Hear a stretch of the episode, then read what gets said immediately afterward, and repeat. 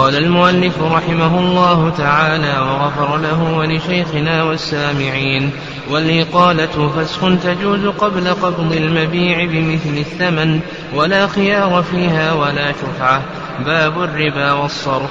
يحرم ربا الفضل في كيل وموزون بيع بجنسه ويجب فيه الحلول والقبض ولا يباع مكيل بجنسه إلا كيلا ولا موزون بجنسه إلا وزنا ولا بعضه ببعض جزافا.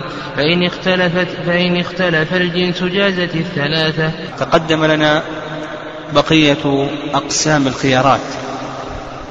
ومن أقسام الخيارات التي تناولناها في الدرس الأخير ما يتعلق بخيار التخبير بالثمن وأنه يثبت في صوره الأربع التولية والمرابحة والشركة والمواضعة إلى آخره.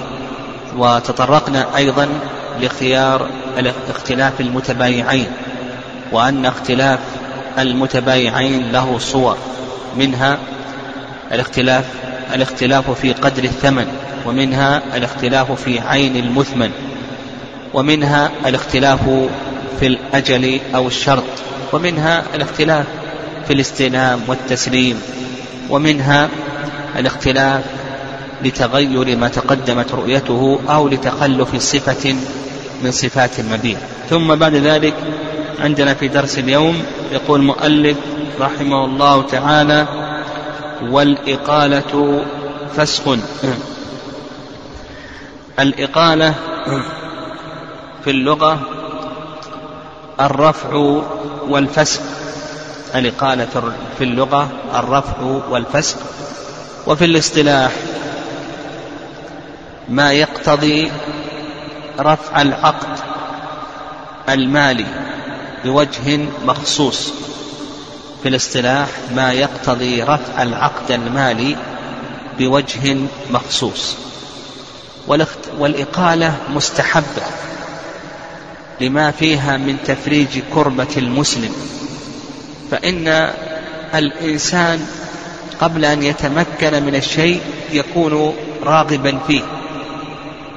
قبل أن يتمكن من الشيء يكون راغبا فيه. فإذا تمكن منه ربما ندم. على شرائه وأيضا ربما يتعجل الإنسان في بيع الشيء ثم بعد ذلك يندم بعد فواته من يده.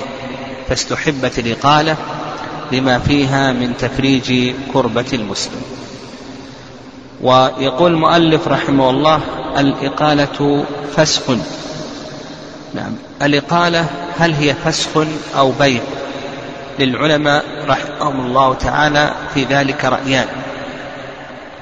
الرأي الأول الرأي الأول أن الإقالة فسخ وهذا هو المشهور من مذهب الإمام أحمد رحمهم الله تعالى ودليلهم على ذلك أنها عبارة عن الرفع والإزالة.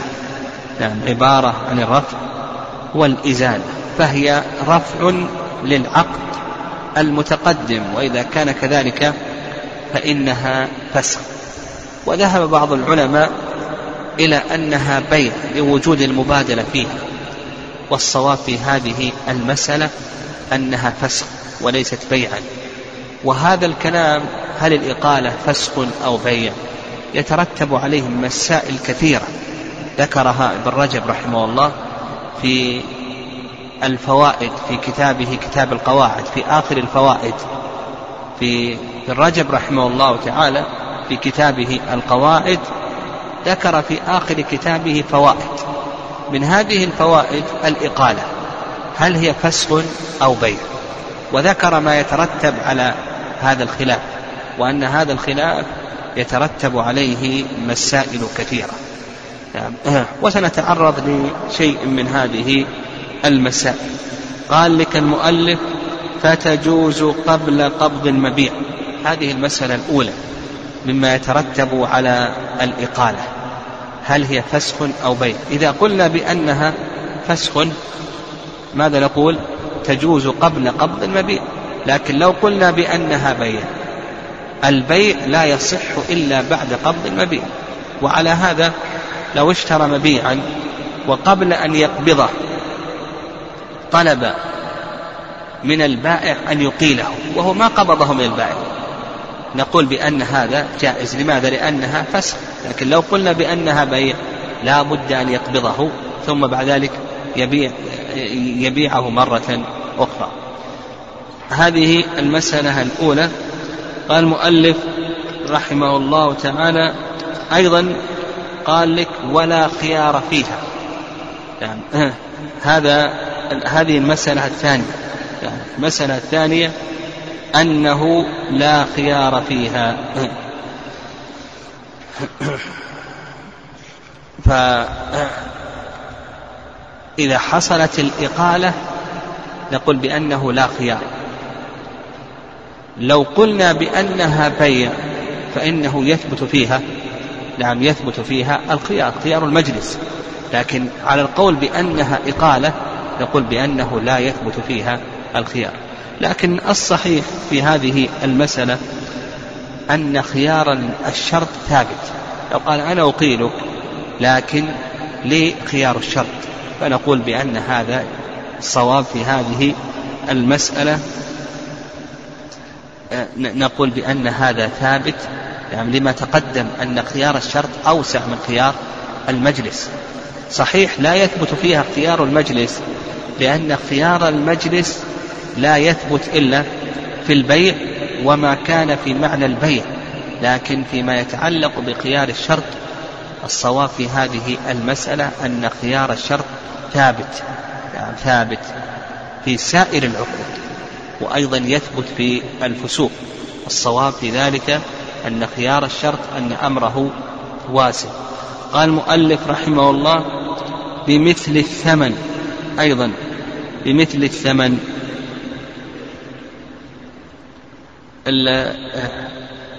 الإقالة هل تجوز بأقل من الثمن أو أنه يشترط أن تكون بمثل الثمن؟ هذه من المسائل المترتبة على الخلاف في الإقالة. هل هي بيع أو فسخ هل هي بيع أو فسخ إذا قلنا بأنها فسخ فمقتضى ذلك أن تكون بأي شيء؟ بمثل الثمن. ولهذا قال لك المؤلف بمثل الثمن. ولو قلنا بأنها بيع صح بمثل الثمن أو أقل من الثمن أو أكثر يصح. نعم. نعم يصح ذلك. المؤلف رحمه الله يقول لا بد أن تكون الإقالة بمثل الثمن لأنها فسق وليست بيعا. والرأي الثاني أنه لا بأس أن تكون الإقالة بأقل من الثمن. فمثلا اشترى السيارة بعشرة آلاف ريال ثم قال المشتري للبائع أقلني قال أنا أقيلك لكن ما أعطيك إلا تسعة آلاف. هو الآن اشتراها بعشرة. المشهور من المذهب أنه لا يصح أن يقيله إلا بأي شيء؟ إلا بعشرة لأنه اشتراها بعشرة. فلو قال البائع أنا لا أقيلك إلا بتسعة أنت أعطيتني عشرة لكن ترجع السيارة وأعطيك تسعة أقسم عليك. أقسم عليك ألف هل يصح ذلك أو لا يصح؟ المشهور من المذهب أن هذا لا يصح. أو مثلا باع عليه السيارة بعشرة ثم البائع جاء للمشتري وقال رد عليه السيارة أعطيك العشرة. فقال المشتري أنا أرد عليك السيارة لكن تعطيني ألفا نعم تعطيني ألفا. فهل هذا جائز أو ليس جائزا؟ المشهور من المذهب أن هذا ليس جائزا. والرأي الثاني أن هذا جائز ولا بأس به. يعني مثل الثمن أن هذا جائز ولا بأس به. بأقل من الثمن أو أكثر. المذهب يبنونه على أن الإقالة فسخ سبق أن ذكرنا أن الصواب أن الإقالة فسخ لكن الصحيح في هذه المسألة أنه تصح الإقالة بغير مثل الثمن. فمثلا لو قال البائع أنا أقيلك لكن أقسم عليك ألفا أنت اشتريت السيارة بعشرة أعطيك تسعة وارجع السيارة.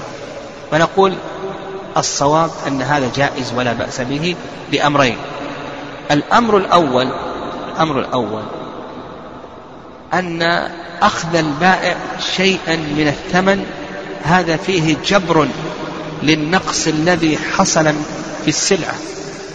فيه جبر لأن السلعة الآن لما اشتريت ثم ردت فإنها تنقص في أعين الناس في أعين التجار. لما اشتريت ثم ردت هنا حصل نقص فيها. فكون البائع يأخذ شيئا من الثمن نقول بأن هذا جبر للنقص الحاصل في السلعة. وثانيا ثانيا أن السلعة حبست الآن. السلعة الآن حبست عند المشتري. مقابل هذا الحبس. يعني البائع الآن لم يتمكن من التصرف فيها. فات عليه أناس ربما يشترون هذه السلعة فكونه يشترط شيئا من الثمن مقابل الحبس مقابل الضرر الذي لحقه نقول بأن هذا جائز ولا بأس به إن شاء الله. طيب أيضا من المسائل قال لك المؤلف ولا شفعة فيها. يعني أيضا لماذا؟ لأنها فسخ وليست بيعا فلا تثبت بها الشفعة. يعني لا تثبت بها الشفعة. صورة ذلك يعني صورة المسألة. لو أن رجلين لو أن رجلين شركاء في أرض أحدهما باع نصيبه على صالح. يعني أحدهما باع نصيبه على صالح. الشريك هنا يملك أن يشفع. ما شفع الشريك؟ ترك الشفعة الشريك. ثم بعد ذلك فسخ العقد. أصبح الآن هو هو, هو الآن زيد وعمر شريكان في هذه الأرض. زيد باع نصيبه على من؟ على صالح. أصبح الآن الشركاء من هم؟ عمرو صالح في الأرض. عمرو وصالح. زيد الشريك الأول فسخ مع صالح. الآن رجعت الأرض لمن؟ لزيد. النصيب رجع الآن لزيد. هل لشريكه عمرو أن يشفع أو ليس له أن يشفع؟ وفي الأول ما شفع. ودخل صالح مدخل زيد وأصبح شريكين. الآن حصل الفسق ورجعت الأرض والنصيب رجع لمن؟ لزيد. فهل لعمر أن يشفع على زيد ويأخذ كل النصيب أو نقول ليس له أن يشفع؟ نقول ما دام أنها فسخ وليست بيعا نقول لا يملك أن يشفع لأن الشفعة إنما تثبت في البيع. يعني تثبت في البيع. ونحوه كما يعني في انتقال النصيب. يعني في انتقال النصيب. وسيأتينا إن شاء الله. لكن هذا على القول بأنها فسخ وليست بيعا. نقول لا تثبت الشفعة. طيب أيضا من المسائل المترتبة على هذا الخلاف. هل الإقالة فسخ أو بيع؟ هل تصح بعد نداء الجمعة الثاني أو لا تصح؟ إذا قلنا بأنها بيع فإنها لا تصح بعد نداء الجمعة الثاني وإذا قلنا بأنها فسخ نقول بأنها تصح بعد نداء الجمعة الثاني وأيضا من المسائل المترتبة لو حلف لا يبيع ثم عمل فسق عمل إقالة هل يحنث أو لا يحنث إذا قلنا بأنها بيع فإنه يحنث وإذا قلنا بأنها فسخ فإنه لا يحنث نعم. ثم قال المؤلف رحمه الله باب الربا والصرف. الربا في اللغة وقبل ذلك المؤلف رحمه الله تعالى هنا في في قوله باب الربا والصرف هو الحقيقة تكلم عن أحد نوعي الربا وهو ربا البيوع لأنه لما تكلم عن البيع وأحكامه إلى آخره تكلم عن ربا البيوع وإلا الربا ينقسم إلى قسمين. نعم الربا ينقسم إلى قسمين. القسم الأول القسم الأول ربا ربا الدين والقسم الثاني ربا البيوع. القسم الأول ربا الدين والقسم الثاني ربا البيوع. وربا الدين أخطر من ربا البيوع. والآن المصارف الآن البنوك هذه التقليدية التجارية هذه هي الآن تعمل على ربا الديون. وربا الديون هذا منعقد الإجماع على تحريمه وربا أهل الجاهلية. ولهذا الآن تجد أن بعض الناس يقول لك المصارف هذه والبنوك التجارية هذه ما فيها ربا. لماذا؟ لأن العلة في الذهب والفضة يعني كما سيأتينا الخلاف في الذهب والفضة. هل العلة الوزن؟ إذا قلنا العلة الوزن في الذهب والفضة كما هو مذهب أحمد وأبي حنيفة هذه التي ما يجري فيها الربا أو مثلا على رأي الشافعية أن العلة هي جوهر الثمنية. يكون الربا محصور في الذهب والفضة. لكن عند شيخ الإسلام ما عليه الآن المتأخرون والمجامع الفقهية أن العلة في الذهب والفضة ما هي؟ الثمنية. تجري الربا في العملات. لكن افرض لو قلنا بأن الربا لا يجري في العملات لكنه يجري في الديون. والذي تعمل الآن عليه هذه البنوك الآن وماذا هو ربا الديون. تشتغل الآن على ربا الديون. وهذه ربا الديون هذه محكي الإجماع على تحريم. يعني الظاهرية يخالفون في ما يتعلق بربا البيوع. بالنسبة لربا الدين هذا هو الذي أنكره القرآن وهو ربا أهل الجاهلية. فنفهم أن الربا ينقسم إلى قسمين.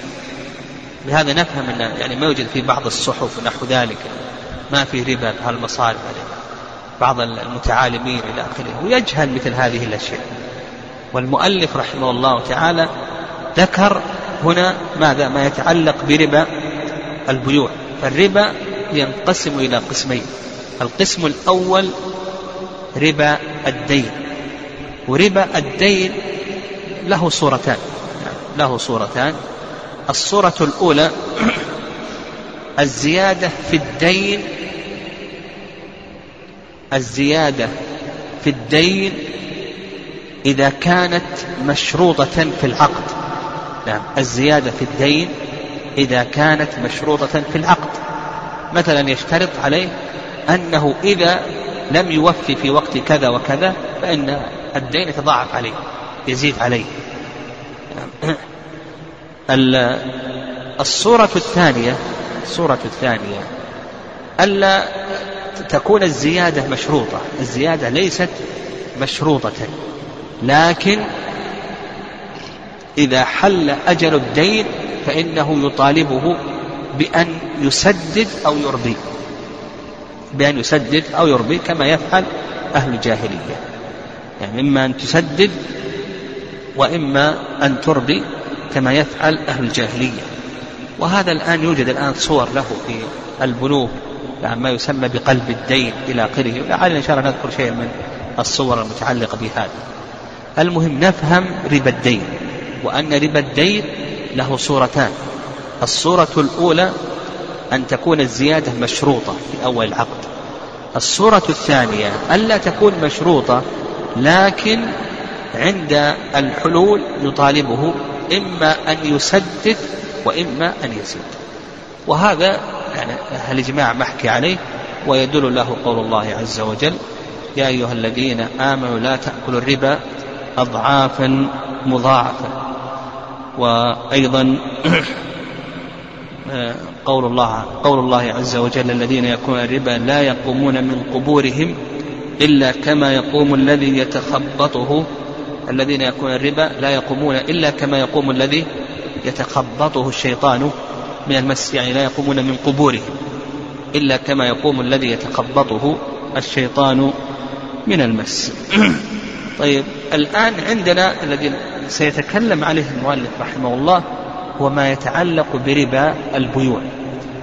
ربا الربا في اللغة الزيادة. الربا في اللغة الزيادة.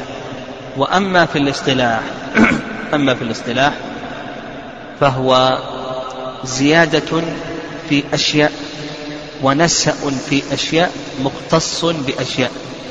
نقول الربا في اللغة الزيادة وأما في الاصطلاح فهو زيادة في أشياء ونسأ يعني تأخير في أشياء مختص بأشياء. والربا ينقسم إلى قسمين. نعم الربا ينقسم إلى قسمين. وقول المؤلف رحمه الله الصرف الصرف في اللغة نعم الصرف في اللغة آه، مأخوذ من لا الصرف في اللغة في اللغة يطلق على معاني ومنها التصويت ومن ذلك وهو مأخوذ من الصريف النقدين يعني يعني تصويت يعني تصويتهما في الميزان. وأما في الاصطلاح نعم وأما في الاصطلاح فهو بيع نقد بنقد وسيأتينا إن شاء الله. ربا البيع ينقسم إلى قسمين. نعم ربا البيوع ينقسم إلى قسمين. القسم الأول قال المؤلف رحمه الله يحرم ربا الفضل. الفضل في اللغة الزيادة. وأما في الاصطلاح نعم وأما في الاصطلاح فهو الزيادة في أحد الربويين اللذين اتحدا في الجنس. نقول في الاصطلاح الزيادة في أحد الربويين اللذين اتحدا في الجنس. فمثلا ذهب بذهب يعني ذهب بذهب كما سيأتينا في الضوابط. ذهب بذهب لا بد أن يكون يدا بيد مثلا بمثل. الريال ريالات بريالات الريالات ربوية. عندما تبادل ريالات سعودية بريالات سعودية لا بد أن يكون مثلا بمثل يدا بيد. فإذا بادلت ريالا بريالين أو غراما من الذهب بغرمين وقعت في الربا. فوقعت في ربا الفضل. فربا الفضل الزيادة في أحد الربويين. اللذين اتحدا في الجنس. إذا اختلف الجنس فإن النبي, النبي صلى الله عليه وسلم يقول فبيعوا كيف شئتم إذا اختلفت هذه الأصناف فبيعوا كيف شئتم إذا كان يدا بيد. فعندما تبادل ذهبا بفضة أو ريالات سعودية بدينارات كويتية فيجوز التفاضل يعني تبادل مئة ريال بخمسين جنيه. نقول هذا جائز ولا بأس به لكن لا بد أن يكون يدا بيد. فقولنا اللذين اتحدا في الجنس يخرج ما إذا اختلف نعم يخرج إذا ما إذا اختلف الجنس. إذا اختلف الجنس يجوز التفاضل. إذا اتحد فإنه لا بد من التساوي ولا بد أيضا من التقابل. نعم. آه، وقول المؤلف رحمه الله يحرم ربا الفضل. هذا ما عليه جماهير العلماء رحمهم الله تعالى أن ربا الفضل محرم ولا يجوز والأدلة على ذلك كثيرة. من ذلك قول الله عز وجل الله البيع وحرم الربا. وأيضا حديث عبادة ابن الصامت أن النبي صلى الله عليه وسلم قال الذهب بالذهب والفضة بالفضة والبر بالبر. والشعير بالشعير والتمر بالتمر والملح بالملح مثلا بمثل سواء بسواء. فمن زاد أو استزاد فقد أربى وقع في الربا. ومثل ذلك أيضا حيث حديث أبي هريرة في تمر خيبر. قال كنا نأخذ الصاع من التمر الجنيب يعني الجيد بالصاعين من التمر من الجمع يعني التمر الردي. فقال النبي صلى الله عليه وسلم أوه عين الربا. لأنه حصلت الآن الزيادة. تمر تمر مع وجود الزيادة مع وجود الزيادة. والرأي الثاني نعم الرأي الثاني أنه لا يجري الربا إلا في النسيئة.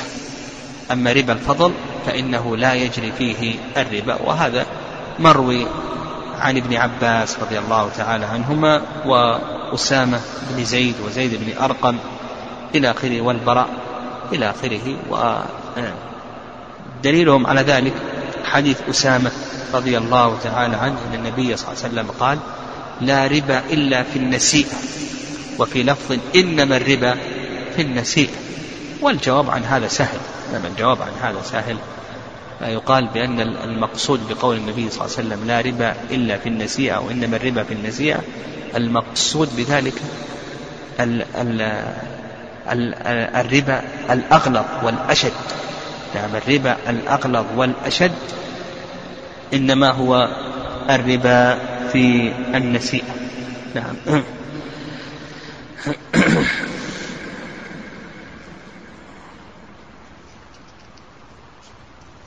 وأجاب بعض العلماء قال بأن المسلمين أجمعوا على خلاف هذا الحديث على على ترك ظاهر هذا الحديث كما ذكر النووي رحمه الله تعالى.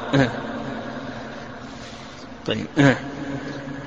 فالصحيح في هذه المسألة يعني الصواب في هذه المسألة وما ذهب إليه جماهير أهل العلم رحمه الله كما سلف أن الإجماع منعقد على ذلك. طيب القسم الثاني ربا النسيئة. النسيئة في اللغة التأخير وأما في الاصطلاح فهو تأخير القبض في أحد الربا الذي اتفقا في علة ربا الفضل. يعني ربا النسيئة هو تأخير القبض في أحد الربويين اللذين اتفقا في علة ربا الفضل. في علة ربا الفضل. فمثلا عندما تبادل ذهبا بفضة عندما تبادل ذهبا بفضة الذهب والفضة يتفقان في العلة كما سيأتينا إن شاء الله. يتفقان في العلة والعلة في الذهب والفضة ما هي؟ الثمنية على الصحيح. اختلف الجنس واتفقا في العلة فإذا اختلفا في الجنس واتفقا في العلة فإنه يجب التقابض. إذا لم يكن تقابض فهذا هو ربا النسيئة وسيأتي المؤلف رحمه الله سيعقد له فصلا.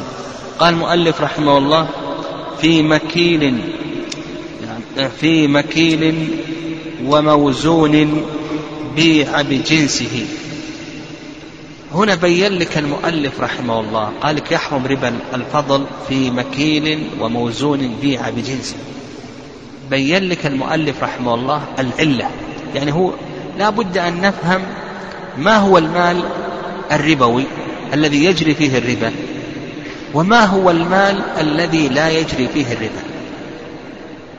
النبي صلى الله عليه وسلم عدد في حديث عبادة وحديث أبي سعيد عدد ستة أشياء. نعم ستة أشياء. وفي حديث معمر ذكر النبي صلى الله عليه وسلم لفظا عاما. وأيضا في حديث ابن عمر رضي الله تعالى عنهما زاد على ذلك ما يتعلق بالعنب إلى آخره.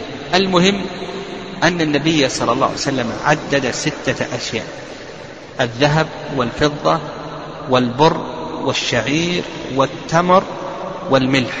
هذه ستة أشياء. هل الربا خاص بهذه الأصناف الستة أو أنه شامل لهذه الأصناف ولغيرها. للعلماء رحمه الله في ذلك مسلكان أو اتجاهان. الاتجاه الأول اتجاه العد وأن الأموال التي يجري فيها الربا معدودة ليست محدودة. أن الأصناف التي يجري فيها الربا أنها معدودة.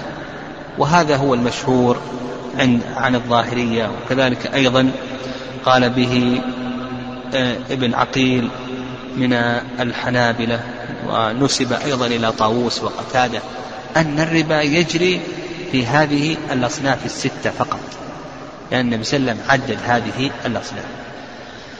الرأي الثاني وهو رأي جمهور أهل العلم وهو وهو اتجاه الحد والضبط وهذا ما عليه الأئمة الأربعة اتجاه الحد والضبط. أن الربا يجري في هذه الأصناف الستة وفي غيرها.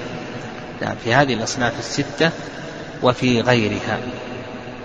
واختلف العلماء رحمهم الله تعالى في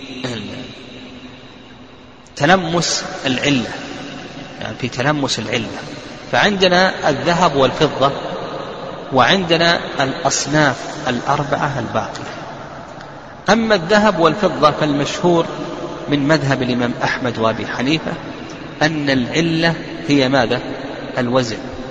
الذهب والفضة المشهور من مذهب أحمد وأبي حنيفة أن العلة هي الوزن.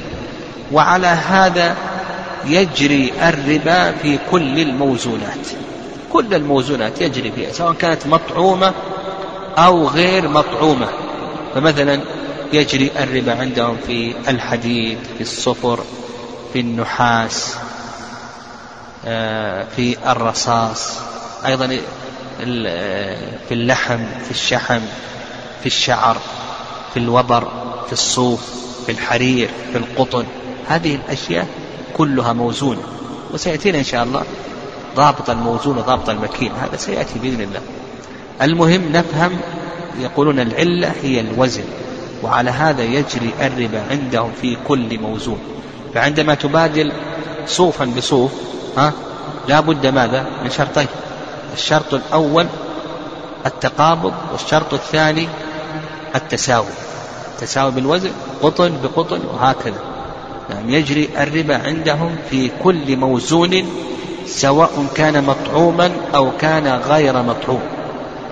طيب الرأي الثاني أن العلة في الذهب والفضة هي جوهر الثمنية. هي جو بمعنى أن العلة أن الربا خاص للذهب والفضة. خاص بالذهب والفضة. وهذا هو مذهب الشافعية. يعني هذا مذهب الشافعية في هذه المسألة. كذلك أيضا المالكية. بمعنى أن الربا لا يتعدى الذهب والفضة.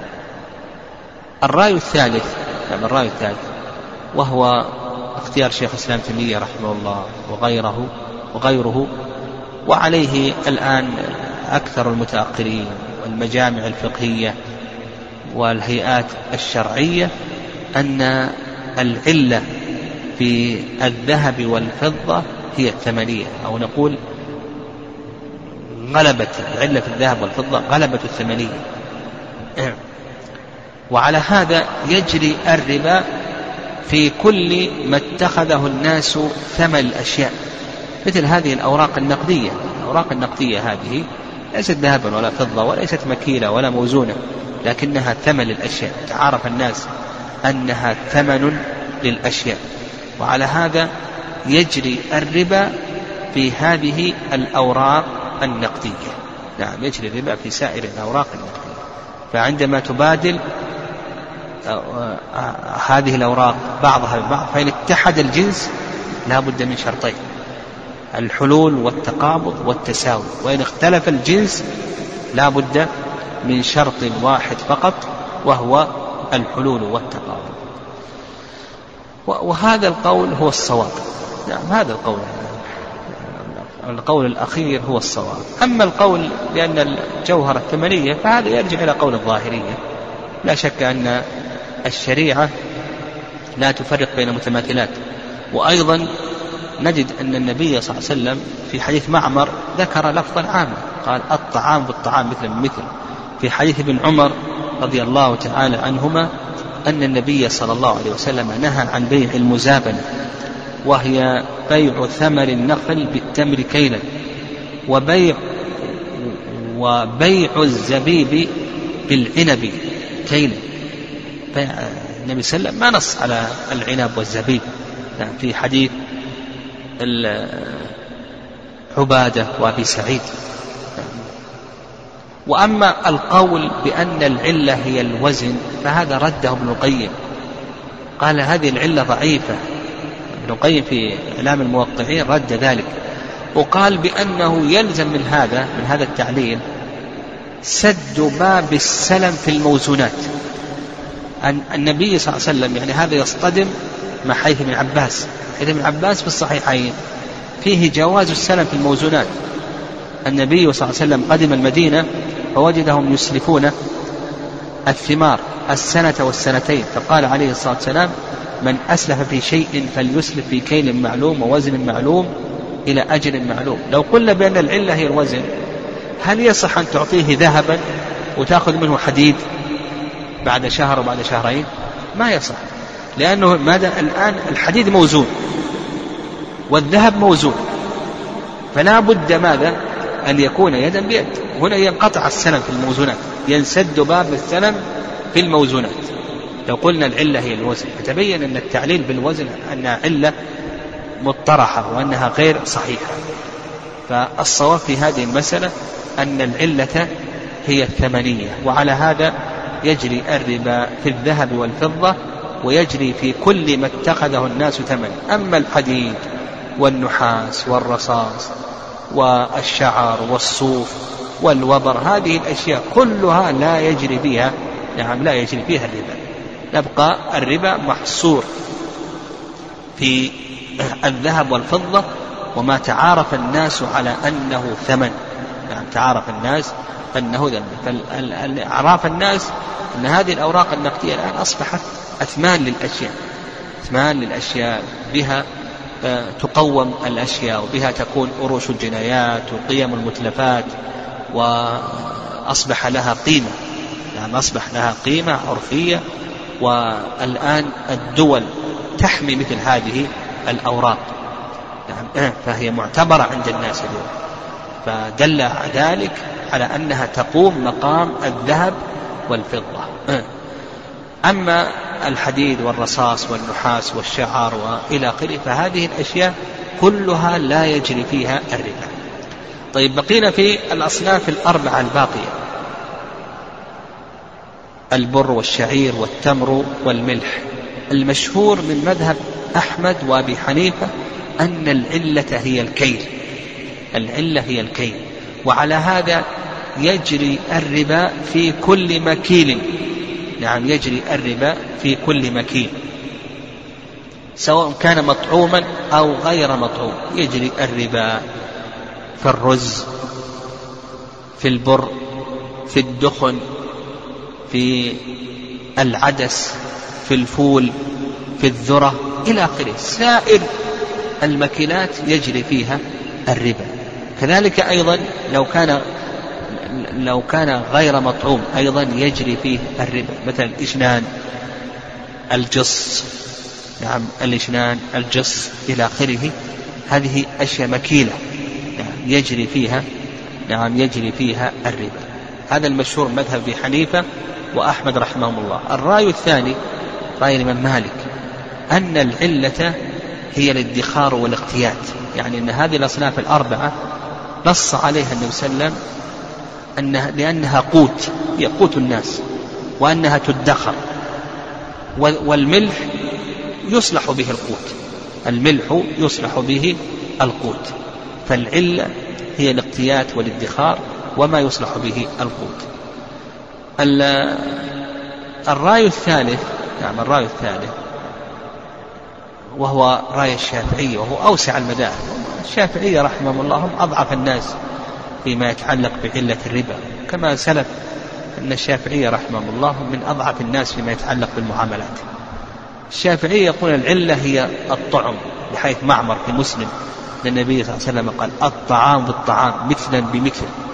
فالعلة الطعم. وعلى هذا كل ما كان مطعوما يجري فيه الربا.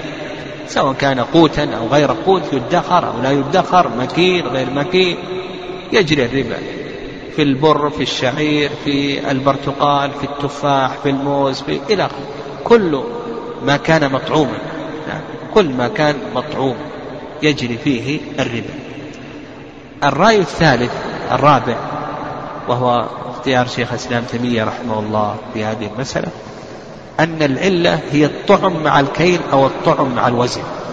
نعم الطعم مع الكيل أو الطعم مع الوزن. لأن هذه الأصناف الأربعة هي مطعومة مكيلة.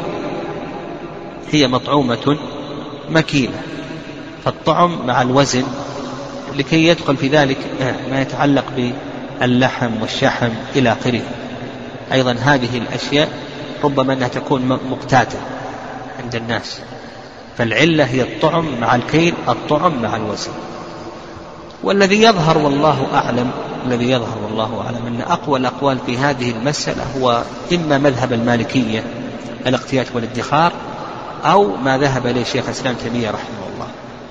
مذهب المالكية أو ما ذهب إليه شيخ الإسلام تيمية رحمه الله. بهذا يعني بعد أن درسنا العلة في الذهب والفضة والعلة في الأصناف الأربعة يتبين لنا ما هو المال الربوي ما هو المال الذي يكون ربويا وما هو المال الذي لا يكون ربويا.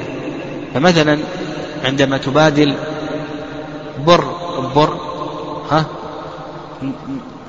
نقول هذا ربوي بربوي. نعم. بر بر لا لا بد عند اتحاد الجنس كما سيأتينا لا بد من التساوي والتقابض. بر بشعير ها نشترط التقابض فقط لأنهما يتفقان في العلة. طيب برتقالة برتقالتين ها هل يجري فيها الربا أو لا يجري؟ عندما تبادل برتقالة برتقالتين طيب عندنا مذهب عندنا مذهب أبي حنيفة. هل يجري أو لا يجري؟ لا يجري لأن العلة عنده إما الوزن وإما الكيل. الحنابلة كالحنفية لا يجري الربا لأن العلة عنده إما الوزن أو الكيل طيب عند الشافعية برتقالة برتقالتين يجري فيها الربا أو لا يجري؟ يقول يجري الربا لأن العلة عندهم ماذا؟ الطعم فيجري الربا. طيب عند المالكية يجري الربا أو لا يجري؟ لا يجري. لماذا؟ لأنها ليست قوتا وليست مدخرة. عند شيخ الإسلام تيمية رحمه الله يجري الربا أو لا يجري؟ ها؟ لا ما يجري. لأن العلة عنده الطعم مع الكيل الطعم مع الوزن. والبرتقال هذه يقول ليست مكيلة وليست موزونة وإنما هي معدودة. نعم داخلة في العد. نعم وسيأتينا إن شاء الله ما يتعلق بضوابط المكيلات والموزونات. طيب كتاب بكتابين. كتاب بكتابين. ها؟ لا يجري فيه الربا بالاتفاق. كتاب بكتابين. عند عند الحنفية والحنابلة لا يجري الربا لأنها ليست مكيلة ولا موزونة. عند الشافعية لا يجري الربا. عند المالكية ها لا يجري الربا.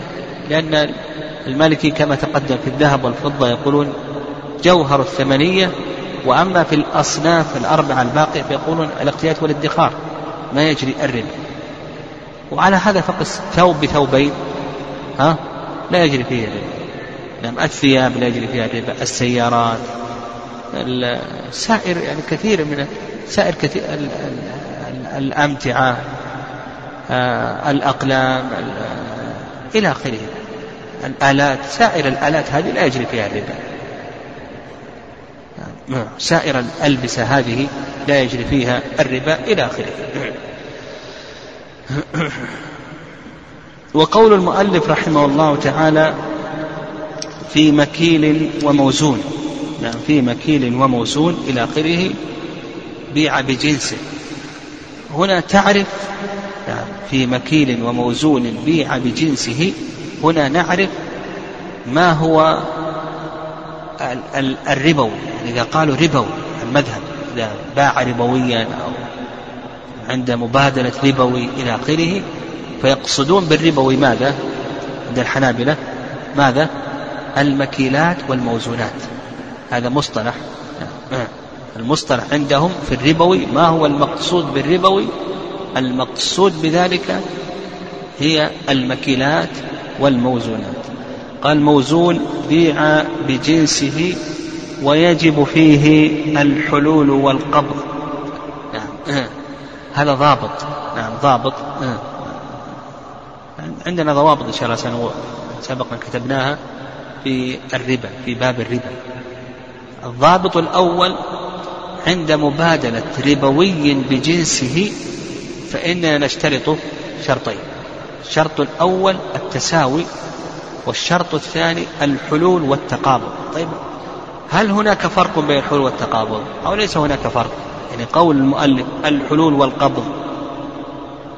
هل هذا من من قبيل المترادف أو أنه من قبيل المتباين؟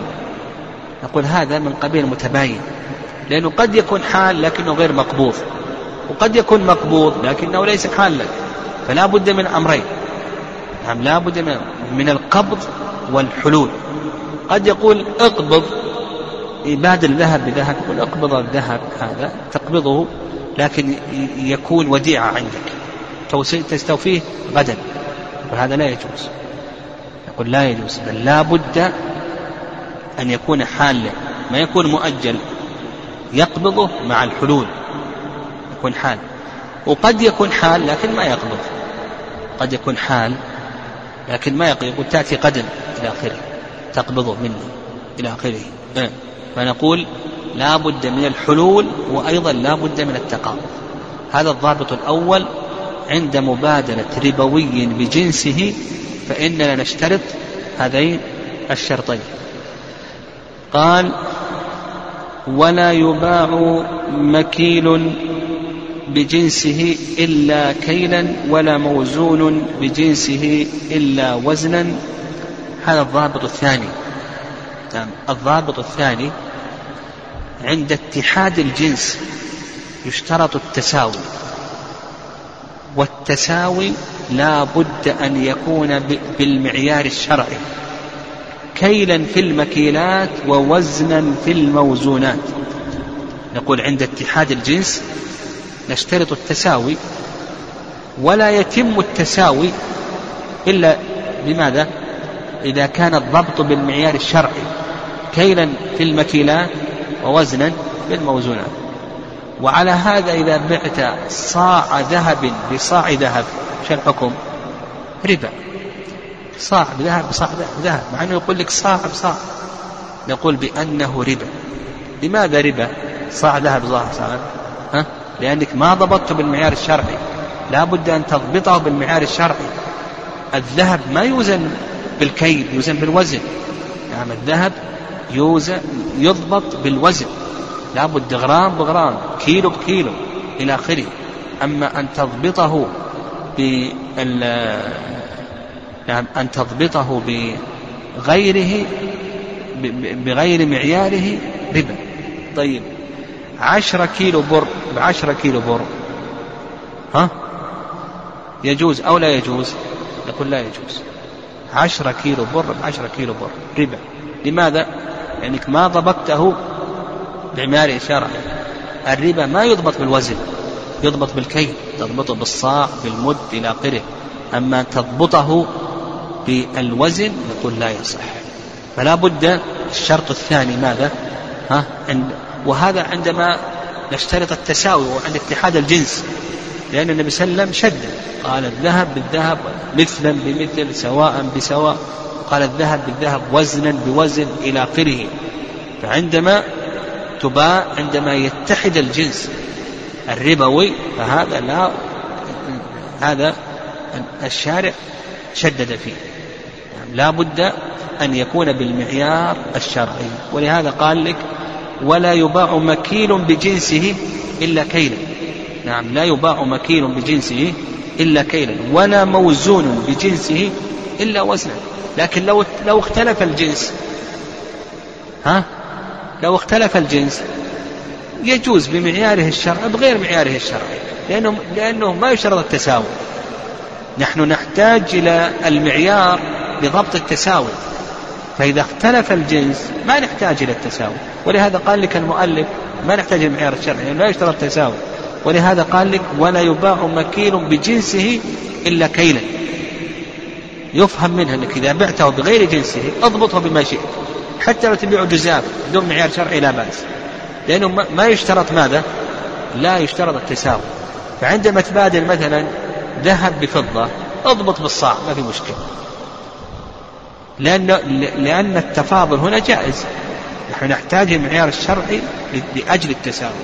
اضبط بالصاع. بغير معيار. ما في حاجة في المعيار. تبيع هذه المكومة من الذهب بهذه الكومة من الفضة نقول بأن هذا جائز ولا بأس به. فنحتاج للمعيار الشرعي عند اتحاد الجنس الربوي. أما إذا اختلف الجنس الربوي اضبط بما شئت. نعم. وبهذا نأخذ الضابط الثالث أنه إذا اختلف الجنس الربوي لا يشترط المعيار الشرعي. إذا اختلف الجنس الربوي فإننا لا نحتاج إلى المعيار الشرعي. ولهذا قال لك ولا بعضه ببعض جزافا. يعني ما تبيع ذهب بذهب بغير معيار شرعي جزاف هكذا. هذا نعرف بعض ما تفعله بعض النساء. تعطيها الخواتم اللي معه وتأخذ خواتم أخرى. أو تعطيها الإسوارة تأخذ إسوارك ها؟ يجوز هذا أو لا يجوز؟ قلنا هذا لا يجوز هذا هو البيع. لابد من المعيار الشرعي ما تبيع جزاف هنا هنا باعت جزاف بلا معيار شرعي يقول ما يجوز. لابد أن يكون بالمعيار الشرعي بالمعيار الشرعي. ولهذا قال لك ولا بعضه ببعض جزافا. ما يصح الجزاف ولا يصح غير المعيار الشرعي بل لا بد من المعيار الشرعي. قال فإن اختلف الجنس جازت الثلاثة. نعم إذا اختلف الجنس جازت الثلاثة. ذهب بفضة يجوز الكيل يجوز الوزن يجوز الجزاء. لأننا لا نشترط التساوي. ذهب بفضة بيع جزاء. إسوارة ذهب إسوارة فضة. ما في مشكلة بلا معيار شرعي. يجوز الكيل صاع ذهب صاعين فضة. يجوز الوزن صاع ذهب صاعين آه، كيلو ذهب كيلوين فضة. نقول بأن هذا جائز ولا بأس. نقف على هذا إن شاء الله.